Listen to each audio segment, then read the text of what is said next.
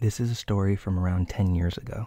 I was maybe 16 or 17 at the time, but I recently had something happen that instantly brought these memories flooding back to me. At the time, I kind of just brushed it off because nothing bad ended up happening, and I just put it down to I guess stuff happens when you're a woman walking alone at night. But looking back now, I realized just how creepy it was. I was coming home one Thursday night after being out at a pub with some friends. We had been out a little more centrally in the city, so I had to take a bus on my own to get home to my residential neighborhood.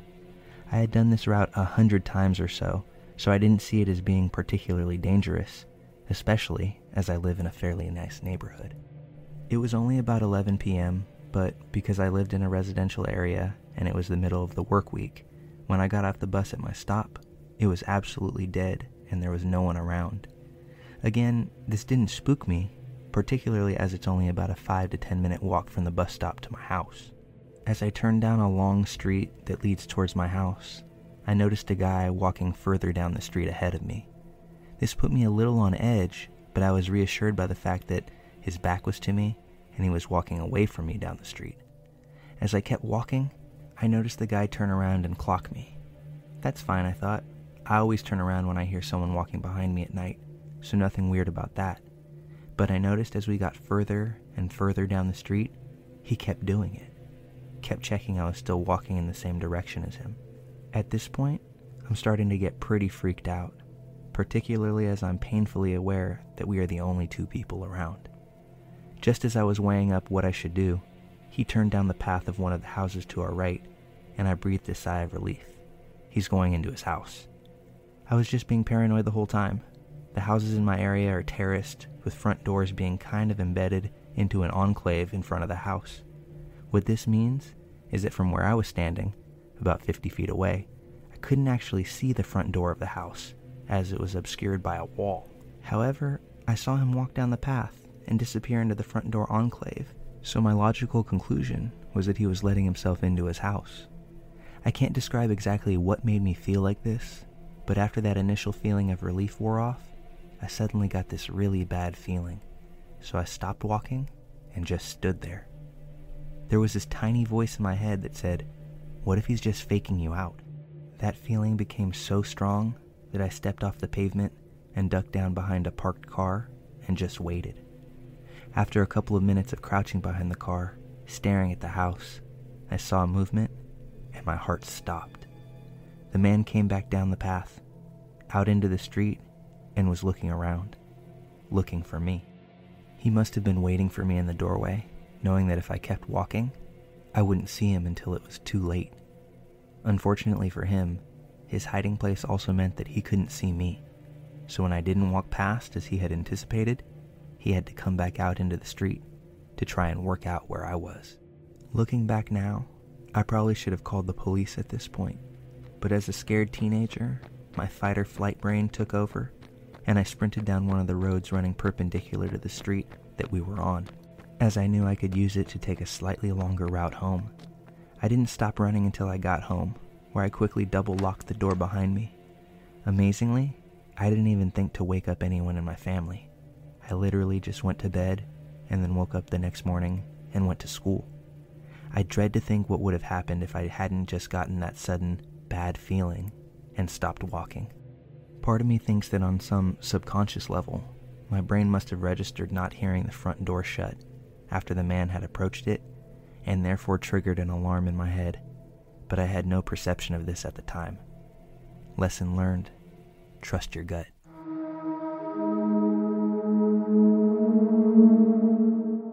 A little backstory leading up to this meeting. I grew up in a shady area and would rarely leave home after 7 or 8 p.m., as it was considered dangerous. Going into high school, I got a pit bull. He was a gentle giant who loved everyone and everything.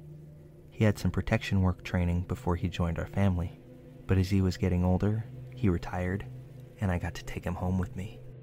So, on to the story. I was at this time 17 and female, short, blonde, but very aware of my size. Having a big, scary dog, I finally felt safe walking alone, and on that very night, I had set out to take a longer walk, as my dog, let's call him Meatball, really needed to run off some energy. I took him to the woods near my home and we walked along a gravel path that was partially lit. It was around 11 p.m. and quite dark at that point. As we walked, I became aware of the fact that there really wasn't anyone else around. We walked for about 10 or 15 minutes before a man turned up behind us. We continued to walk, and I notice he's taking the same turns as me and Meatball. I sped up, feeling my heart beating in my chest. Meatball, who normally spent his time sniffing at the end of the leash, was now also very aware of the situation. He had slowed down and gotten so close to my leg with full focus on this man. I started turning at every turn that I could, and the man followed, even though we were now walking in circles. He started getting closer and closer to us, and I'm now sure that he's following us. It's at this point that I remember something my father once told us. Never let someone follow you as you're most vulnerable from behind. If you can get in a situation where you can force your stalker to pass you, do so. I stopped, grabbed firmly onto Meatball's leash, and I leaned back, acting as if I had to put my entire body weight into holding him back. Now, I'm aware at this point in my life, I look small and weak, but as my father is an old veteran, I could fight before I could walk, and even holding Meatball back was not as difficult of a task as I made it look. Well, I called out, trying to sound as naive as I could, hoping that if I had to fight, I would surprise him with my strength. Excuse me, my dog really does not like people, and I can't really hold him back when he lunges. If I step to the side, could you pass us so I have a chance at holding him back? As I say this, Meatball starts barking, growling, and snapping towards the man. The man, who is now stopped, looks me up and down, stares at my dog, and then turns around without saying a word. He left quickly, and I called my parents and asked them to meet me, as I now realized he could easily hide anywhere on our walk back. My dad showed up only a few minutes later, baseball bat in hand. Nothing really happened, but after being followed by this man at every turn that I took for at least half an hour, I know this could have ended really badly.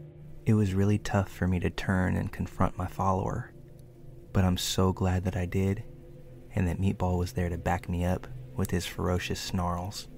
Who knows where we would have been without him?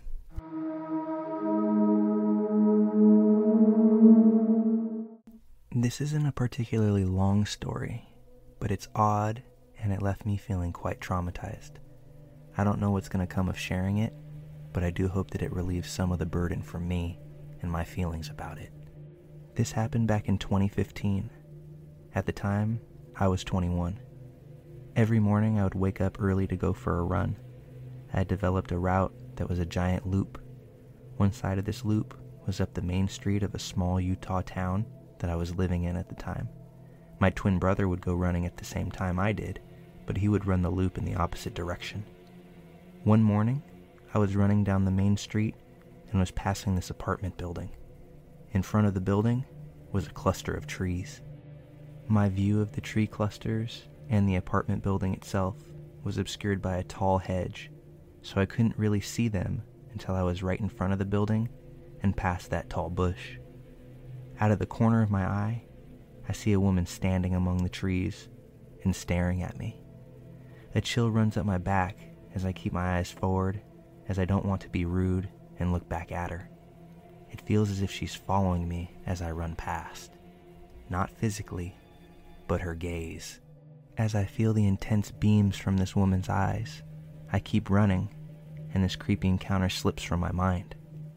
I pass my twin about two miles later and finish my run.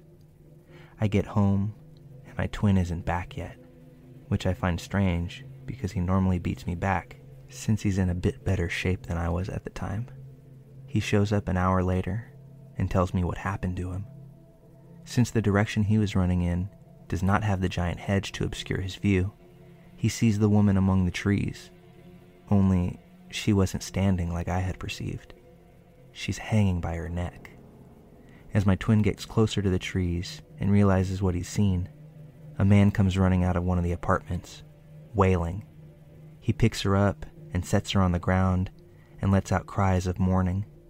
My twin calls the police, and stays to give a report. Although I didn't realize what I had seen out of the corner of my eye that morning until my twin had told me, I think back on that and a chill still runs up my back as I remember the stare I saw out of the corner of my eye from a woman who is not even alive.